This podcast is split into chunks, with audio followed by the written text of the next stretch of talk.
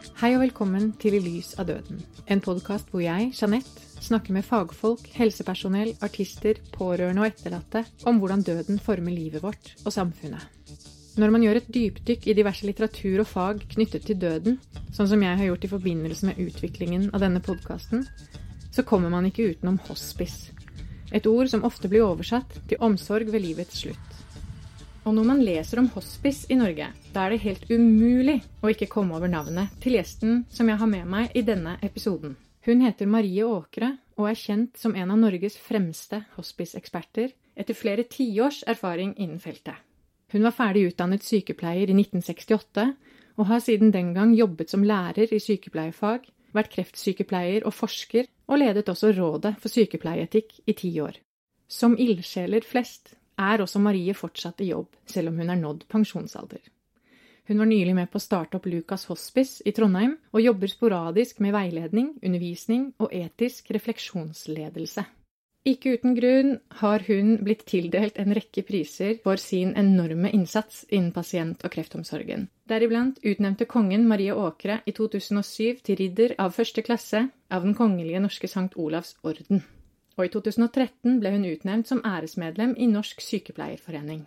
Gjennom hele sitt yrkesliv har Marie vært lidenskapelig opptatt av temaet og fagområdet omsorg ved livets slutt. Og hun er, som du snart skal få høre, selve moderen av etisk refleksjon. Det er med andre ord i denne episoden duket for en grundig innføring i hva hospice og etisk refleksjon handler om, og hvorfor det er viktig. Innføringen blir for så vidt ikke bare grundig, om jeg må si det selv, fordi under og etter møtet jeg hadde med Marie i Trondheim i februar 2020, tenkte jeg at det er sjeldent man møter et så varmt, klokt og velartikulert menneske. Når sant skal sies, har jeg vel aldri opplevd å bli så trollbundet av veloverveide og tankevekkende ord og vendinger i et intervju som jeg ble i dette. Og den opplevelsen ble kun forsterket under redigeringen av selve opptaket. Jeg vurderte faktisk en stund å kalle hele episoden for Når Marie Åkre snakker, da lytter man. Jo da, jo da, så er dette min subjektive oppfatning men jeg håper og tror at mange flere enn meg vil la seg trollbinde av Maries magiske formidling. Hei, Marie. Velkommen til podkasten I lys av døden.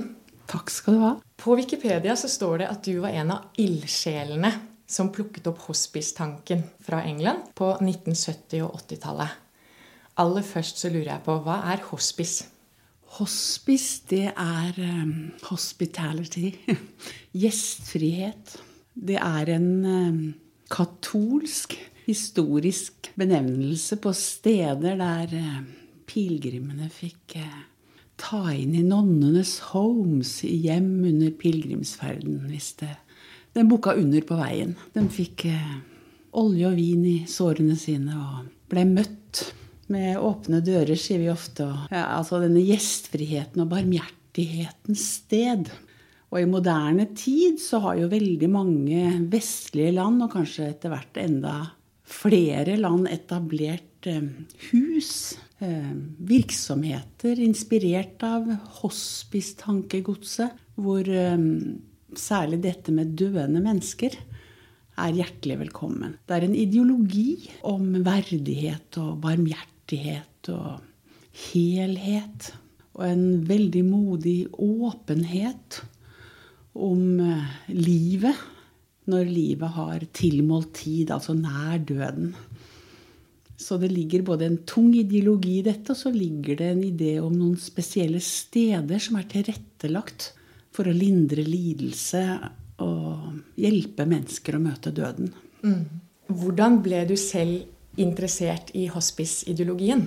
Jeg eh, ble som ung sykepleier ansatt i en eh, forskningssykepleierstilling på regionsykehuset i Trondheim. Det skulle bygges kreftklinikk, men før det så ble det en begrensa klinisk virksomhet på kirurgisk avdeling, hvor jeg fulgte 15 mennesker med kreft i bukspyttkjertelen de siste måneder de levde, og samlet en del data på en ny måte å behandle på. Men eh, alle disse 15 døde i løpet av det året, og jeg fulgte dem eh, både gjennom behandlingsprosesser og livsprosesser og forberedelsesprosesser på død og familieprosesser og sorgarbeidet etterpå. Og da kunne jeg ikke slutte. Det var så rystende meningsfullt og lærerikt for meg at jeg tenkte dette skal jeg holde på med. Hva var det som rystet deg mest den gangen? Jeg var jo både fagperson, men også et medmenneske. Så som profesjonell sykepleier så ble det en veldig treningsarena på dette mitt og ditt.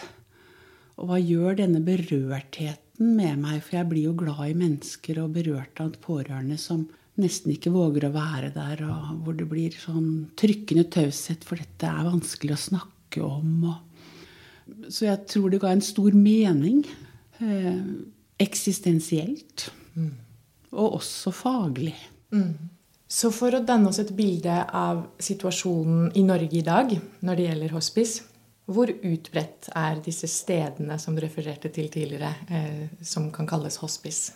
I Norge så har vi valgt å si nei til disse spesielle stedene, stort sett. Ehm, jeg ehm, har fått lov å være med på en eh, omfattende utvikling av å bruke hospice-ideologien inn i det etablerte helsevesenet. Og det er startet noe som heter palliative enheter, altså lindrende enheter på universitetssykehusene, som bruker samme ideologien, men ønsker å være midt i det intensive medisinskfaglige mulighetsrom med dette arbeidet.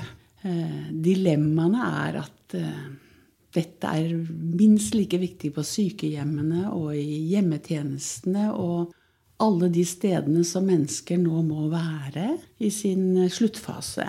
Og det er utfordringen både etisk og faglig at eh, vi ikke har disse spesielle stedene. Vi har en to-tre steder i Norge nå som kalles hospice. Men utover det så har vi langt færre steder enn våre naboland. Og de etiske debattene rundt det pågår hele tiden. Men eh, det er derfor litt morsomt å kunne si at nå har vi nettopp fått etablert et hospice utenfor Trondheim. For å utprøve i fem år om dette kan eh, skape noe større mangfold og muligheter for eh, særlige lidelser i livets sluttfase. Så flott. Ja, kjempespennende. Og på et sånt sted da, som f.eks. det Lukas, Lukas Hospice, hospice ja. mm. i Trondheim, hvordan, hvordan er det der? Hvordan ser det ut? Ehm, det Lukas-stiftelsen i Norge har jo ulike typer institusjoner med psykiatri og rehabiliteringsarbeid og andre ting. Så det er et vakkert sted som ligger eh, med utsikt over sjøen og i naturskjønne omgivelser, og som mistet et anbud på rehabilitering, og derfor hadde bygningsmassen ganske klar. Eh, og så fikk vi statlige midler på budsjettet 2019 til å prøve dette.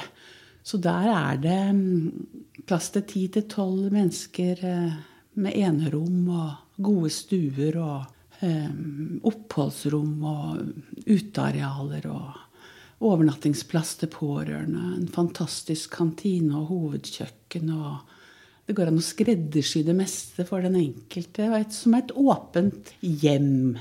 Og så er det rehabilitert til en eh, flott dagenhet der kanskje mennesker som ønsker å være lenge hjemme, kan få komme inn på avlastning en dag i uka kanskje, så pårørende får hvile seg, eller en uke i måneden kanskje. Sånn at blir, eh, det blir mulig å sjekke opp litt grundigere og, mm. og ha en puls i dette livet hjemme som vi nå ønsker at de fleste skal få til med gode hjemmetjenester kombinert med noen opphold ved steder hvor mennesker er ansatt for å være gode på dette.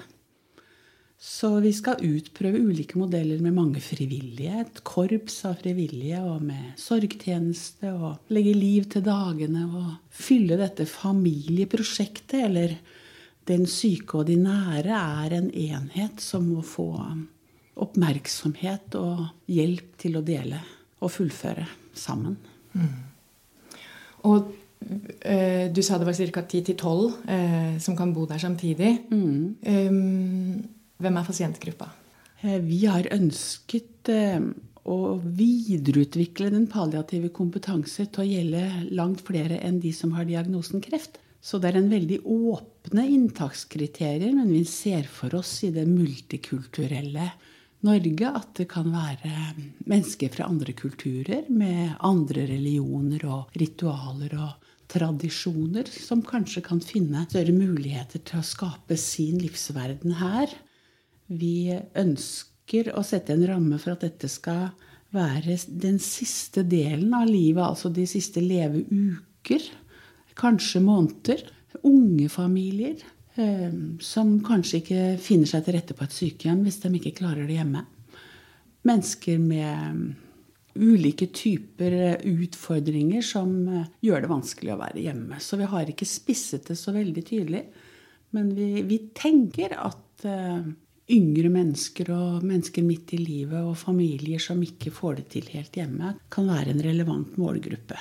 Men vi kan også få pasienter fra sykehjem hvor palliasjonen ikke blir god nok fordi det er ikke så tverrfaglig bemanning på sykehjemmene som det vi har på Lukas. Sånn at eh, de fleste er velkommen. Mm. Eh, vi har fått lov å ta imot rusmisbrukere som har eh, ustadige boforhold, og som har fått fullføre med en verdighet som eh, vi tenker er flott å kunne tilby. Hva skal til for å få plass på et sånt hospice, da? Det flotte er jo at vi har fått statlig støtte, så det er bare å ta en telefon og komme. Eh, vi trenger ikke de vanlige prosedyrene på henvisning. og Nå er også eh, IT-alderen der at eh, våre leger kan hente ut det de trenger av tidligere informasjon, eller oppsøke det i etterkant. Sånn at vi ønsker å, være veldig tilgjengelige med åpen dør, som disse gamle hospicene hadde. Det kom igjen. Mm.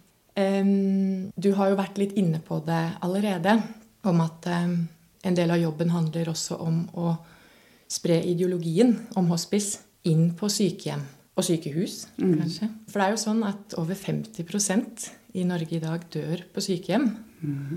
Um, og det får meg jo til å tenke litt uh, Kan du si noe om hvilken plass hospice-ideologien da har på sykehjem i Norge i dag?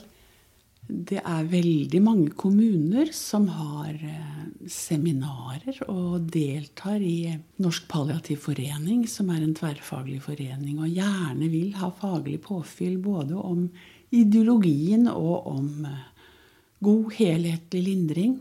Og moden trøst og alt dette som ligger i fagfeltet. Men dessverre så er de fleste kommunene så marginalt bemannet det er veldig krevende å klare å realisere en del av disse kompetanseområdene i egen praksis. Mm. Og det gir dette vi kaller moralsk stress eller moralsk uro. Eh, sånn at eh, sykehjemmene er flotte og vil så gjerne, men kommunene bør forsterke med å ha en fysioterapeut, å ha en prest, å ha en sosionom, å ha tilstedeværelse av leger tettere enn ofte det som er virkeligheten, for å kunne lindre eh, ulike sider av det kroppslige forfall og erfaringen i kropp, som er eh, smerte med annet språk mange ganger. Det er komplekst. Og så er det i tillegg dette med disse prosessuelle erkjennelser av eh, det som kommer. Altså, det er å fullføre et liv mer enn å avslutte det. Og det å optimalisere det, eh, det krever ofte en teamrefleksjon og kollegiale eh, betraktninger systematisk for å lytte til den enkelte familie og pasients håp og muligheter. Mm. Sånn at hospice-ideologien i tenkning er nok eh, spredd godt, særlig knytta til dette med smertebehandling, som har revolusjonert eh, denne omsorgen. Men det er liksom dette, dette mere, dette familiære og det relasjonelle og det åndelig eksistensielle, ikke minst. Hvordan vi møter det, eller lukker opp disse rommene og lytter oss inn i dette menneskets forståelser og behov. Mm. Ja, for nå slår det meg jo at jeg glemte å skyte inn et spørsmål i sted da du nevnte palliativ eh, enhet, eller også ordet palliasjon. For nå har du jo sagt at det har en del med hospice-ideologien å gjøre. Mm. Men det er jo et slags fremmedord for mange. Ja. Eh, men oversettelsen, hvis jeg forstår det rett, til palliasjon, det er ofte lindrende behandling. Ja. Så når dere snakker om lindrende behandling, dere deler det opp i det medisinske, det åndelige, eksistensielle, eller? Ja, Åndelig eksistensielle er ofte sammen, men så er det dette sosiale, relasjonelle, altså familie, venner og nettverk, og så er det dette psykiske, som det ofte heter, altså sorgen, krisereaksjonene, forsvarsmekanismene, åpenheten. Alt dette hører med i, i å møte hele mennesker og mm. hjelpe dem med hele liv helt frem. Ja. Og mye av det du var inne på nå, det inngår rett og slett i tankegangen om hva lindrende behandling er, ikke sant? Ja. ja. ja. Fordi jeg tror vi er mange som bare tenker at lindrende behandling, ja, det er medisinering. Ja. Eh, men det er så mye mer. Det er så mye mer. Og dette vakre ordet å palliere, altså palliasjon, det betyr egentlig en kappe jeg kan legge rundt denne lidelsen. Mm. Og vi lærer jo det at det er aldri mulig å lindre alt. Men vi kan lindre med tilstedeværelse. Med å holde rundt med å skape kontinuitet i kontakt. Med å formulere dette usagte. Med å be disse bønnene. Eh, altså dette menneskesynet som ligger i hospiceideologien og i palliasjon. Dette helhetlige synet. Altså et menneske er helt. Og vi skal hjelpe oss til å formulere det og arbeide for å lindre både de fysiske og de psykiske og de sosiale og de åndelige perspektiv av å være hel. Eh, og så er det også Vi skal også inkludere nære pårørende. Det er ingen privatsak å dø. Så det berører på en måte mange hver gang et menneske fullfører sitt liv. Altså. Ingen av oss lever for oss selv, sier vi, og ingen dør for seg selv. Så dette er jo en type livskompetanse og livsviktig samfunnsarena, tenker jeg, å løfte frem eh, klokskapen om å være menneske, og klokskapen om å leve handler om å eh, ha stor respekt for eh, dødspleien og verdighetsarbeid i ytterkanten av livet. Og der har vi mye mer å hente. Mm. Jeg sitter og tenker på når jeg hører deg snakke Det du sier, er jo så vakkert, ikke sant? Eh, og riktig eh, syns jeg. Men så sitter jeg og tenker på at det er jo en veldig stor oppgave. Eh, fordi før du kom inn på dette med de pårørende da, og nær familie til da, la oss si en eh, eldre pasient et sted, eller om det skulle vært en kreftsyk eh, pasient et annet sted, så min erfaring er jo at det er veldig travelt på f.eks. et sykehjem. Jeg hadde to besteforeldre som begge i ulik eh, periode da, eh, bodde på sykehjem. Og jeg har alltid en kjempebeundring for mennesker som jobber, i, eh, si, jobber med folk og jobber for å hjelpe andre, og som har omsorg som yrket sitt. Men så tenker jeg at det virker som at mange også opplever en skvis i arbeidshverdagen sin. og selv om kanskje mange har disse visshetene om hospiceideologien og alt dette vakre og viktige arbeidet som du nettopp har beskrevet, så er ikke det så lett å få til. Det er jo en sannhet at ulike mennesker på en avdeling for eksempel, har ulik eh, kontakt med sine nærmeste. Eh, det så vi jo i vår familie, at det er, det er, jo ulikt eh, hvor mye noen besøker, og hvor lite. Og det gjaldt jo også de andre eldre jeg ble kjent med. Mm. Um, jeg har ikke liksom klart å formulere et spørsmål, men du kom jo litt inn på det selv og sa at de pårørende er også veldig viktig. Er tanken da at ansatte som tross alt jobber ofte daglig, eller møter pasientene daglig eh, Jeg liker ikke å kalle de pasienter heller. De eldre, da. De som mm. bor der. Er tanken at de skal komme i god dialog med de pårørende til den enkelte?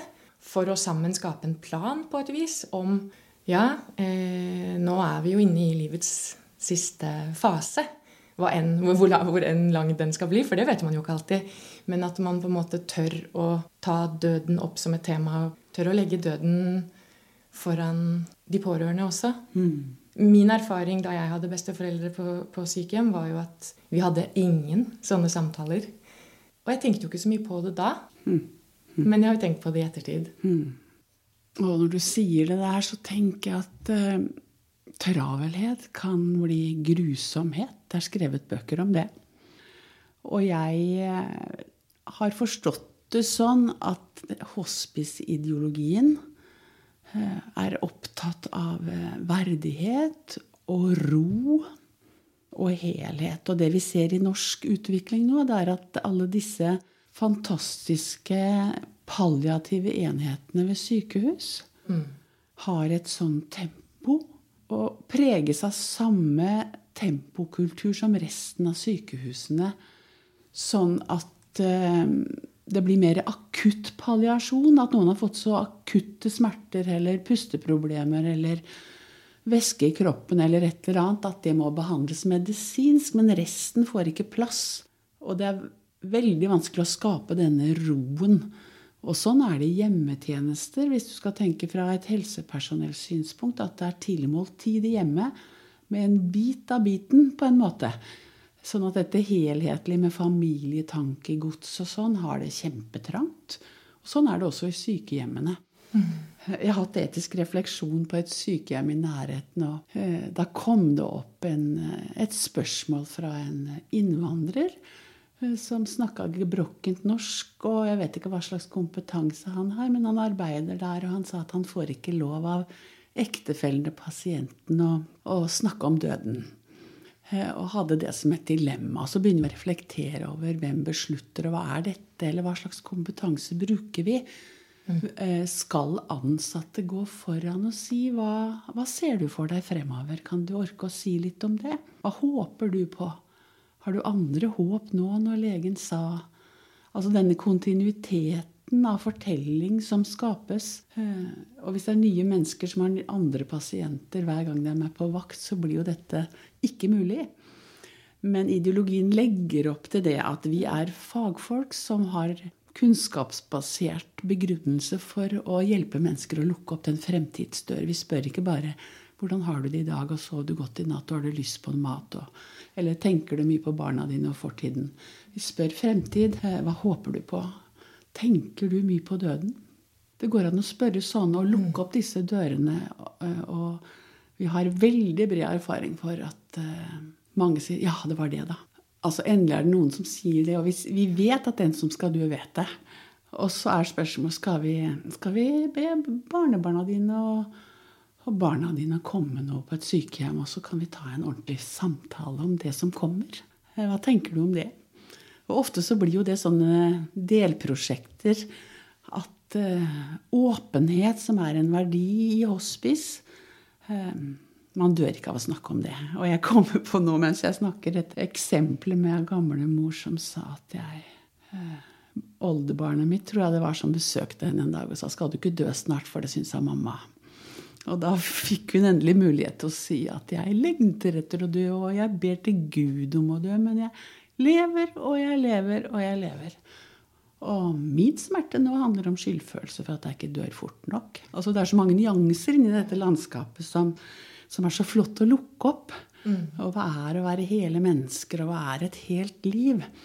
Eh, det å fullføre et helt liv, det er jo ikke å bli lagt til side et år før du dør, kanskje, og så skal du nå komme gjennom den der prosessen alene. Men altså det å skape ja. familie, det er jo det hospice tror på, da. altså få tak i de nære, og så henter vi en gitarist, og så tar vi en rullestol, og så kjører vi en tur, og så, og så lever vi med frivillig hjelp og feirer bursdager og, og er sammen om det siste stykket vei som blir viktig både for den som dør, og de som skal leve videre etterpå. Dette er et slags forebyggende helsearbeid da, for de pårørende. Eh, og det tenker jeg at er et samfunnsansvar å gi større oppmerksomhet. Men vi er dårlig ute i forhold til hva vi vet ligger foran oss. Både i uh, regne med å lære seg til å tenke at vi skal fullføre i eget hjem. Og så er spørsmålet hvordan skal vi hjelpe til med det.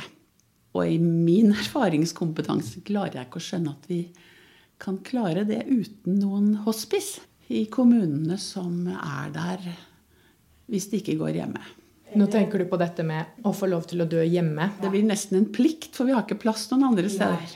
Vi nedbygger sykehusene, så her i Trondheim har vi nå 200 færre døgnplasser enn vi hadde for ganske få år siden. Og har ikke klart å erstatte det med noe annet foreløpig. Og jeg har jo lest og hørt um, Stein Husebø var det vel, og Astrid Rønnsen i en uh, samtale under en konferanse um, som ligger ute på YouTube. Mm. Og der snakker de om disse verdensrekordene som går ut på at uh, vi har da høyest andel mennesker som dør på sykehjem i vårt land, og et lavest tall uh, hva angår det å få lov til å dø hjemme. Mm. Um, og, da snakker, da trekker man fra dette med naturlig død, hvor noen har sovnet inn, hvis jeg har forstått riktig, mer dette med den planlagte død hjemme, og oppfølging, tilrettelegging hjemme. Mm. Disse tallene gjelder da i sammenligning med andre europeiske land. Ja. Og Canada tror jeg vel de har med inn i den uh, statistikken. Ja. Hvorfor er det sånn at uh, vi er mye dårligere enn andre land rundt oss på f.eks. å tilrettelegge for at folk skal få dø hjemme?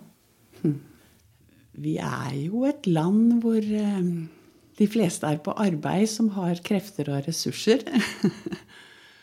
sånn at hjemmetid og hjemmedød blir eh, en fordring i nære pårørende-perspektivet. For det offentlige kan ikke dekke alt. Så det ligger i hvert fall noen svar i å bli tydeligere på hva skal til for eh, å fullføre med verdighet hjemme. Mm. Det er høy motivasjon for å gjøre noe med dette i kommunene. Men utfordringen ligger både i dette med kontinuitet, altså at uh, det kan være 20 forskjellige hjelpere inni et hjem hver uke. Og det gjør noe med opplevelsen av uh, mm. ja, både kvalitet og, og, relasjonelle prosesser, som ikke er helt enkelt. Mm. Og det er mange utfordringer i dette landskapet, men det er dette vi både må og vil i forhold til eh, dobbelt så mange om ganske få år. Sånn at vi har mye å mm, fokusere på. Hva skal til? Og hvis ikke sykehjemmene klarer det, så må vi finne de stedene som også må ta imot dem som ikke kan fullføre helt hjemme. Er det flere som har et ønske om faktisk å få lov til å dø hjemme? Og da gjerne også mm, med sine nærmeste pårørende der, som jeg også antar hjelper til i sånne situasjoner. Eh, er behovet større enn eh, vi klarer å dekke? Det er et flott spørsmål, fordi eh, nå heter det sånn kjapt og kjekt at alle vil dø hjemme. Oh, ja. og jeg tror ikke på det. Nei. Jeg er usikker på om jeg vil det selv, faktisk. Mm, det, det, er jo så mange faktorer som påvirker disse mm, ønskene. Men at mennesker eh, har det godt hjemme, eh, de som ønsker det, og at flere kan ønske seg det, det tror jeg er en, eh, en del av denne åpenheten vi nå prøver å få til. At dette går bra, og dette kan gå bra, og det kan utvikles mye sterkere hjemmetjenester enn det vi har nå, som kan supplere familien. Men det krever noe av eh, nære pårørende. Mye. Det var neste tanke jeg hadde. Eh, dette med kan man egentlig få det til uten nære pårørende? At noen skal få dø hjemme? Eh, det er et ubesvart spørsmål. Og jeg har nettopp fått referert en kvinne som representerer enslige i landet. Og vi har flere og flere enslige som leter etter en plan for egen avslutning. Eh, og lurer på hvor kan jeg være? For jeg kan ikke tenke meg å være alene hjemme. Og jeg kan ikke tenke meg at tantebarna mine skal klare dette. Forbindelsen jeg hørte om henne, var at vi hadde etablert et hospice, og hun sa 'endelig, nå vet jeg hva jeg skal'. Mm. Sånn at vi, vi kan ikke lage ett svar på dette. Dette er um, enkeltmenneskers prosesser, og i vårt velutviklede land så må vi lytte lytte til mangfold, og det er egentlig en ensrettet tenkning foreløpig. Det er lite mangfold. Det er eh, de palliative enhetene, og det er eh, sykehjemmene. Og så er det kompetanseutvikling i kommunehelsetjenestene. Men jeg tror stedene mangler. Døgnstedene og avlastningsstedene. Og det haster. Så det krever politisk vilje, rett og slett, til å bygge ut ja, jeg tenker det. I sittende regjeringssammenheng så er det jo et ønske om å styrke samarbeid med ideelle organisasjoner som har lang fartstid i dette. Mm. Og de ideelle er ikke profittbasert, men de er ideelle og egner seg veldig godt ofte til denne type omsorg. Men også private må nok hjelpe til med dette. Og vi må tåle det. Og det er det både mange medisinere som er imot, og det er mange andre som er imot av politiske grunner. Og vi har mye, mye å snakke om, tror jeg, for å se helhetsbildene i forhold til å få dette til. Mm. Og når du sier at medisiner er imot, er man imot tanken om at eh, vi må spre budskapet om at faktisk så må de private også se for seg det her som kanskje den beste, kanskje feil ord å si, men den beste løsningen? I norsk, I norsk palliasjon så har jo um, i hvert fall legene ikke ønsket eh, hospice. Eh, det er mange leger som ønsker det, men de som har sentrale posisjoner i dette, er imot det. Og den siste NOU-en vi nettopp fikk, sier jo også nei. Så det var jo et splittet utvalg hvor eh, bare to av medlemmene ønsket at nå er tiden kommet for å prøve hospice i Norge ordentlig. Så, så, det er mange motkrefter her som vil at det offentlige skal ta alt dette. Og øh, jeg er i hvert fall en av de som ikke forstår at det regnestykket går opp. Enig. Hvordan øh, tenker på dette med lindrende behandling, som er en eh, del av helsetjenestens virke? Mm. Og det temaet vi har snakket lenge om nå. Mm. Hvordan, hvordan, tenker man seg at det så ut før? Før helsetjenesten hadde, dette, hadde den oppgaven? Hm. Holdninger til døden var jo annerledes.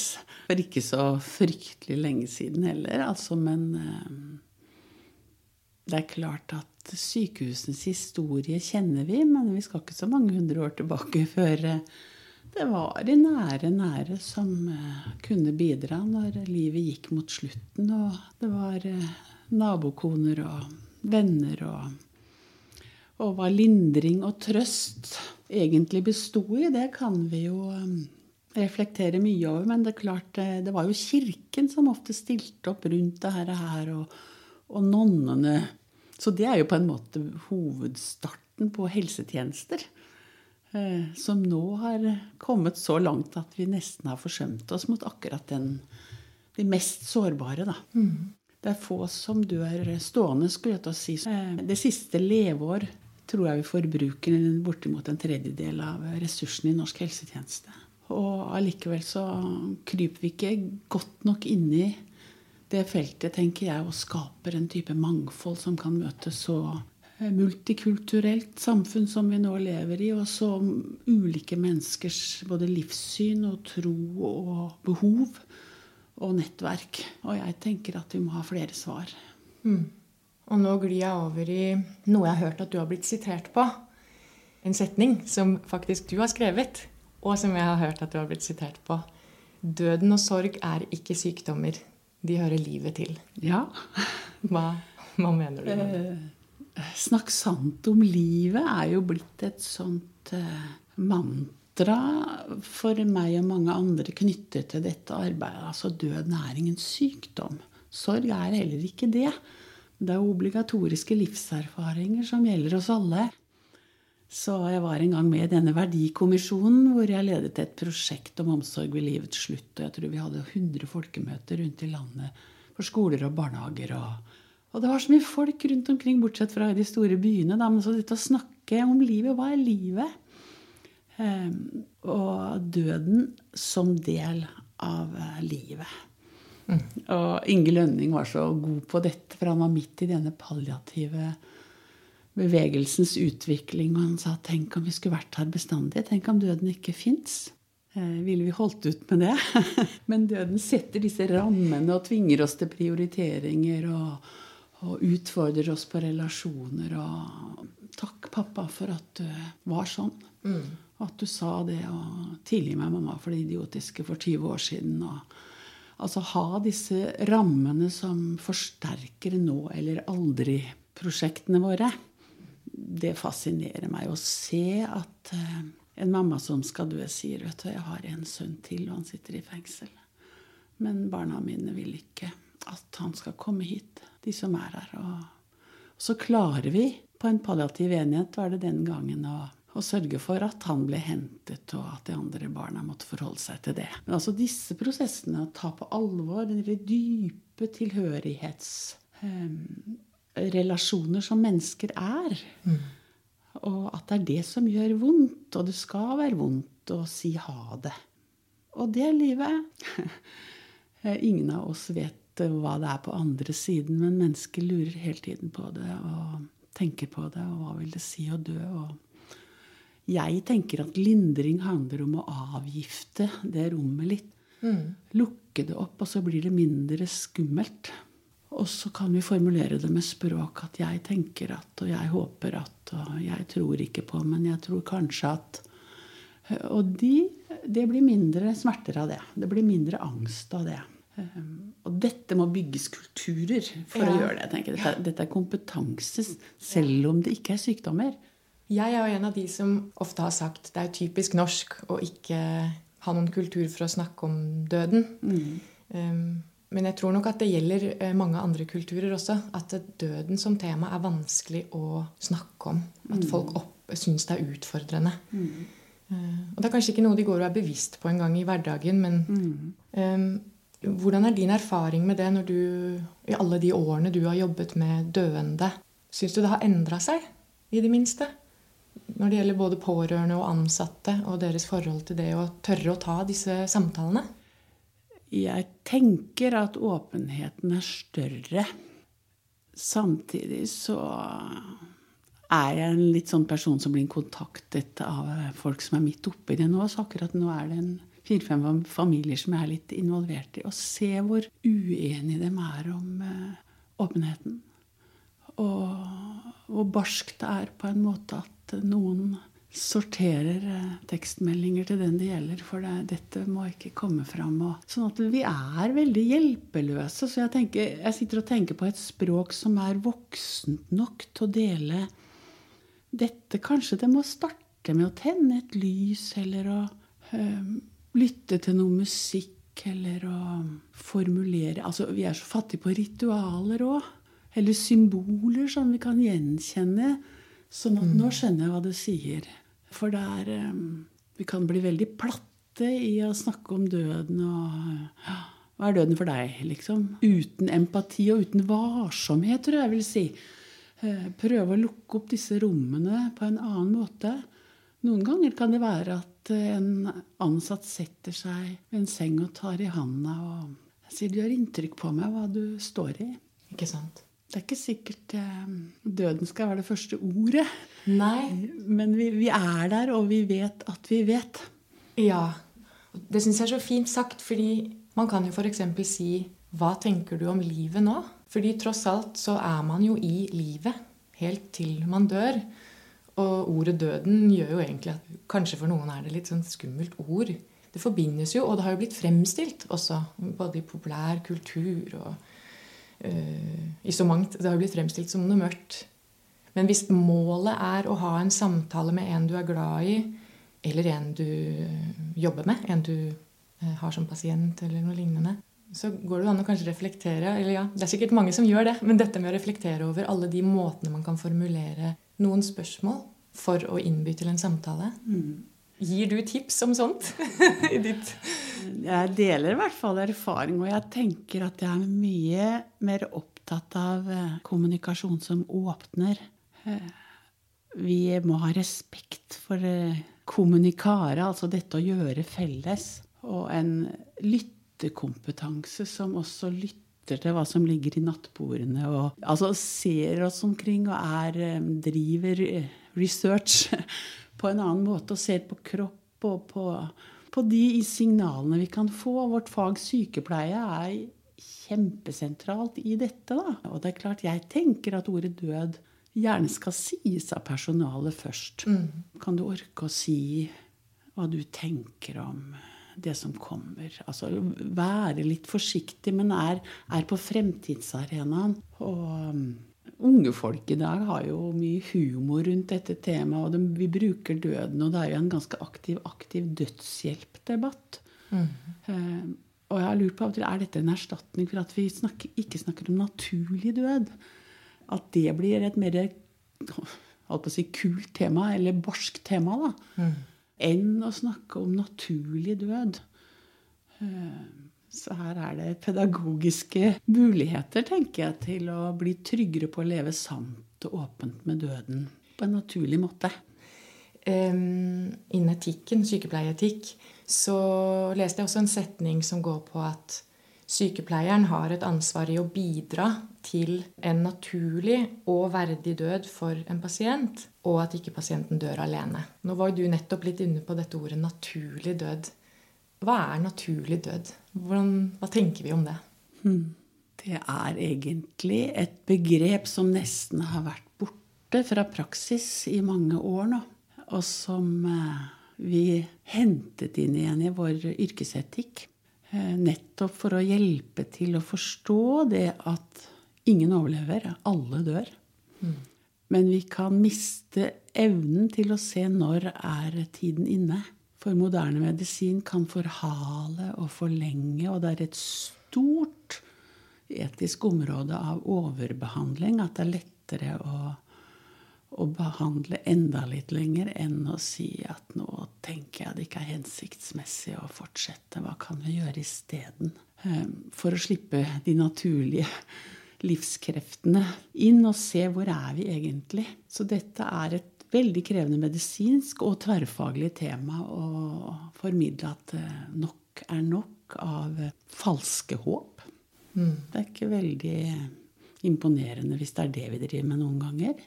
Istedenfor å si at tiden er vel nå inne til at vi må tenke litt høyt sammen på begrenset tid, og hvordan du ønsker å forvalte det. Mm. Sånn at vi både fagligheten og eh, alminneligheten må finne disse kommunikasjonsformene. Altså til å dele det som faktisk pasienter oftest vet, at eh, nå er det min tur, og det er helt sant. Mm. Og det hender jo at pårørende krever behandling som den syke ikke vil ha, for den syke tenker at eh, dette er eh, placebo. jeg vil ikke mer. Mm. Mm. Og de dilemmaene der, de kan man jo lese om. Både leger deler jo om de, og sykepleiere, ja. og også pårørende. Mm. Eh, ja, og den syke selv sikkert ja. har noe å dele om sånt. Ja. Og når du siterte det her fra vår yrkesetikk, at vi skal legge til rette for en naturlig og verdig død. Jeg har lyttet så mye til nattevakter som har et blikk og senser og forstår altså så mye. sånn at det er, Pleiepersonalet er jo tilstedeværende, i hvert fall i sykehus og palliative enheter, i timevis. Mm. Og har kontinuitet på en måte som gjør at eh, det å tolke tiden er en veldig viktig viktig klokskap som må legges inn i beslutningsprosesser for valg av behandling. Mm. Og verdig død, da? Det er utrolig mange som slenger det begrepet rundt seg. Hva er verdig, og hva er ikke verdig?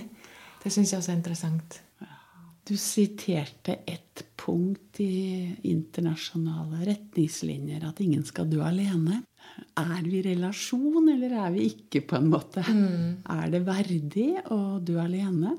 Hvis et menneske ønsker det. Når vi ikke vet helt hvordan det kommer til å skje.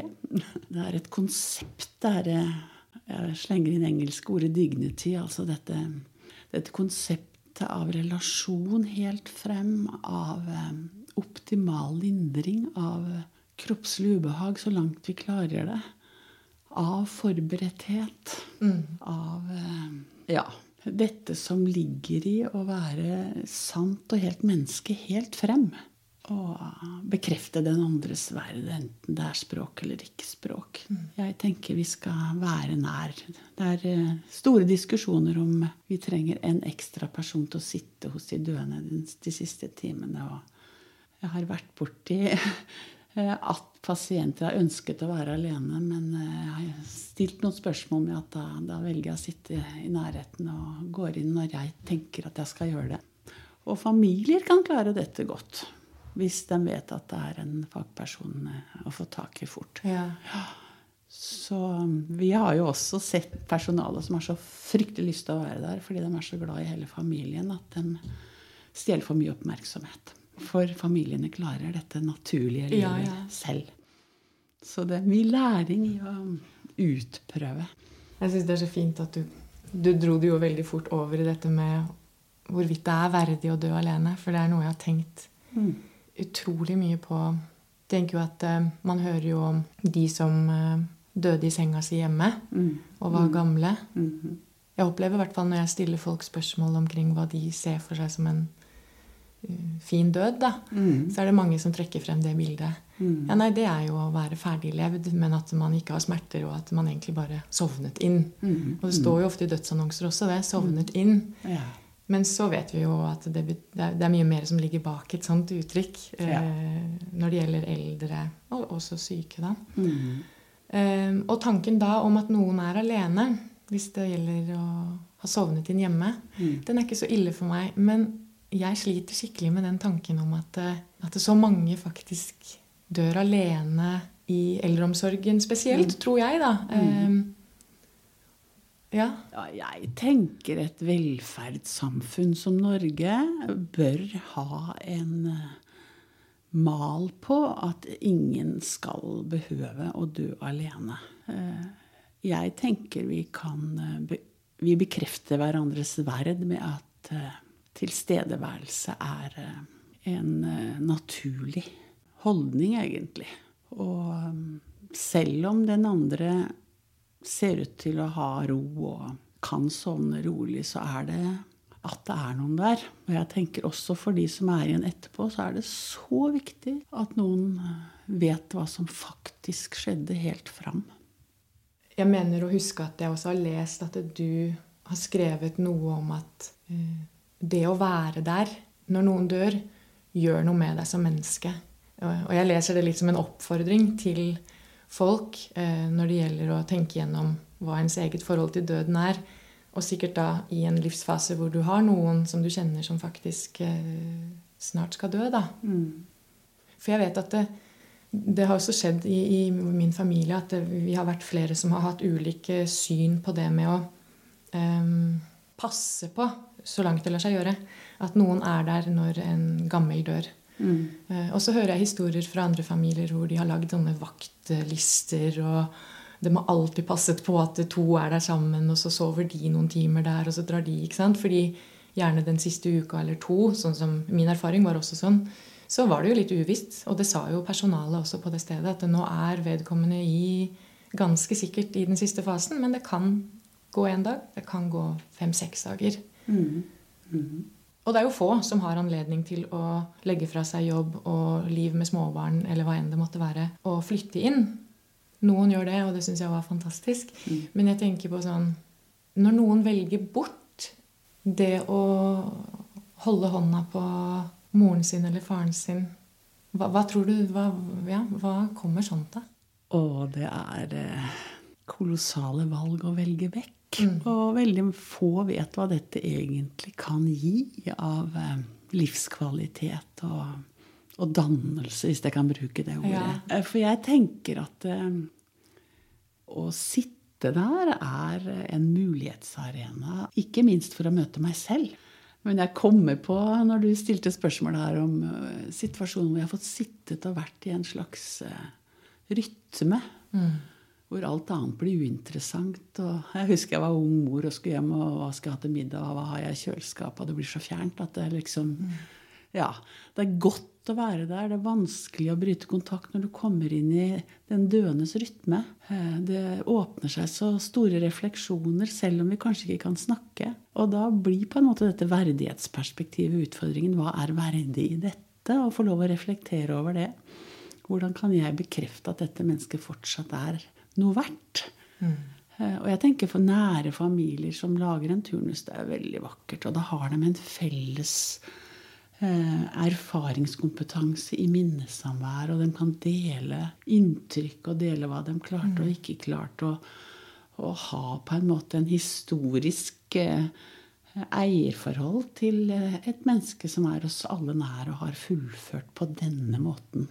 Og hva kan vi lære av dette? Altså, det er jo ikke alle som klarer å snakke sånt, men jeg tenker at eh, dette ytterkantstedet i livet er eh, Det er mye verdt Ja. å få mulighet for tilstedeværelse, så det oppfordrer jeg alle til å prøve. Ja.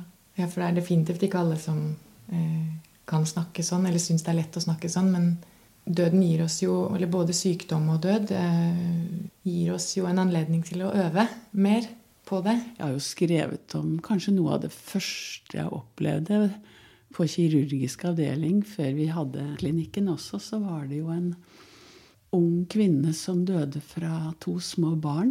Og vi forberedte dem, og jeg syntes det var voldsomt sterkt fordi jeg var forholdsvis fersk selv, da. Men eh, jeg lovet den kvinnen at jeg skulle sminke henne og sette parykken helt rett på før barna fikk se henne etterpå. Mm.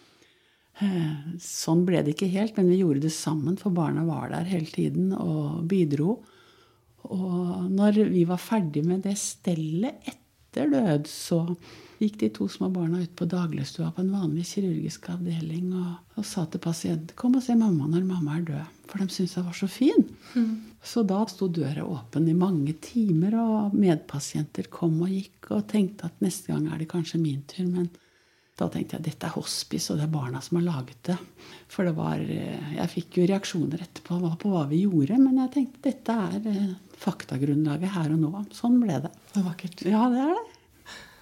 Med alle de årene du har tilbakelagt som sykepleier, har du noe tall på hvor mange du har fulgt til det siste? Eh, jeg hadde jo Nei, det har jeg ikke. Nei. Men jeg har jo hatt kontakt med mange hele tiden, selv om jeg valgte ledelse og, og, var leder i mange år og prøvde å bygge palliative kulturer eller forankre hospiceideologien i kulturene våre. Og det, det gjorde at jeg møtte jo pasienter og pårørende hele tiden og mm. var jo med innom og, og, har holdt på mye med sorgarbeid eh, sånn etterpå. Men det er klart at eh, livet er sterkt når det er tilmålt tid, så det er jo mye mening i det vi deler, og tullet forsvinner. Ja. er, så sånn sett så syns jeg det er en fantastisk arena å, å leve på. Ja. I kontakt med mennesker hvor eh, livet utfordres. Mm. Av alle de møtene du har hatt da, med mennesker, og disse opplevelsene som du selv har sagt, dette med at det gjør noe med deg som menneske å være der for noen i den siste fasen, kan du trekke frem en eller annen opplevelse eller en historie som du ofte kommer tilbake til, tenker på eller minnes? Eh, det er kanskje sånn at de første årene var de sterkeste inntrykkene. Eh, akkurat nå tenker jeg på en student som nettopp hadde flytta til Trondheim og begynt på universitetet. Og var rundt 20 år og hadde fått seg kjæreste, og så kommer det kuler på halsen. Og, og vi fulgte han noen få måneder før det var over. Mm. Og jeg glemmer ikke verken han eller eh, pårørende og alt det som skjedde da. De rystende, meningsløse, mm. men veldig modige livsprosesser. Så um, det går an å leve åpent og sant med døden uansett. Jeg tror jeg lærte det veldig fort. At når den det gjelder, klarer åpenheten, og kjæresten klarer åpenheten, så må jo vi klare det og forvalte den tilmålte tid på en, en, best mulig måte. Og sorg er kjærlighetens språk, så det er jo sterkt å få lov å delta. Det er vakkert sagt. Mm. Eh, nå går vi mot slutten, eh, Marie. Et par sånne standardspørsmål til slutt. Mm. Hva gjør du selv for å få påfyll i livet? Hm. Jeg eh, jogger i Bymarka annenhver dag. Wow, sprø. um, Jeg har eh, jobbet eh, noen år sammen med en eh, psykiater som, hvor vi fikk skape et etisk verksted sammen og bearbeider en del, god del ting sammen med henne. Visjonen vår var modige møter, og er modige møter. Og jeg tenker at det er en slags resept i mitt liv at jeg må tørre møte meg selv og andre når jeg ikke får det til. Så jeg tror veldig på både etisk refleksjon og personlig veiledning og, og fysisk trening. Og, mm. og, personlig så har jeg en kristen tro som uh, betyr mye for meg. Og vi har ikke snakket så mye om den åndelige eksistensielle omsorg, men det å vite hvem jeg er i møte med andres livsverden Jeg tenker at hvis vi er hjemme i oss selv, så er det utgangspunkt for kontakt med andre, enten det heter agnostiker eller ateist eller muslim eller uh, hvem det måtte være, så har vi eksistensielle spørsmål og betydelig åndelig smerte i ansikt til ansikt med døden. Og å trene personalet på å lukke opp også det rommet og, og finne språk for at den andre kan få ta sin vandring på det. Det er også en veldig viktig del av å lindre. Mm. Hvilket forhold har du til ordet sjel? Hm. Jeg tror ikke jeg snakker det så ofte.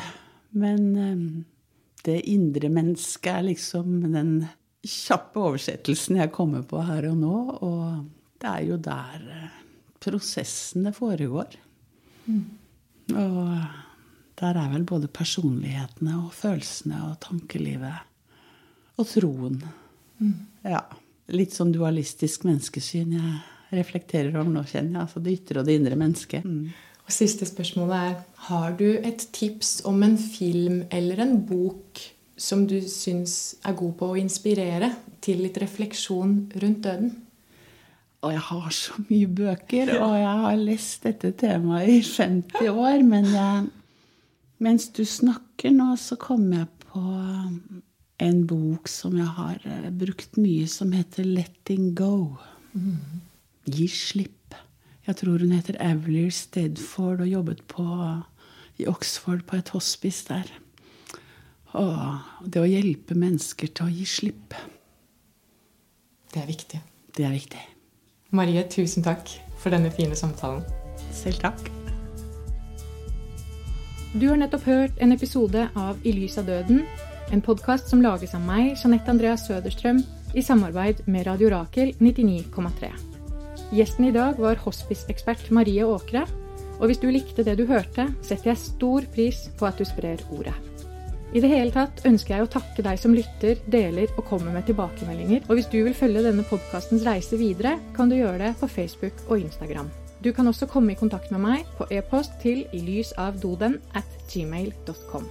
En stor takk til artistene Groupa og Krussen for lånet av låta Silent Folk, og ikke minst til stiftelsen Fritt Ord, som har støttet denne produksjonen. En stor takk sendes også til Kreftforeningen i Trondheim, hvor vi lånte et kontor for å ha den samtalen du nettopp har hørt. Ta vare på dere selv og hverandre. Vi høres!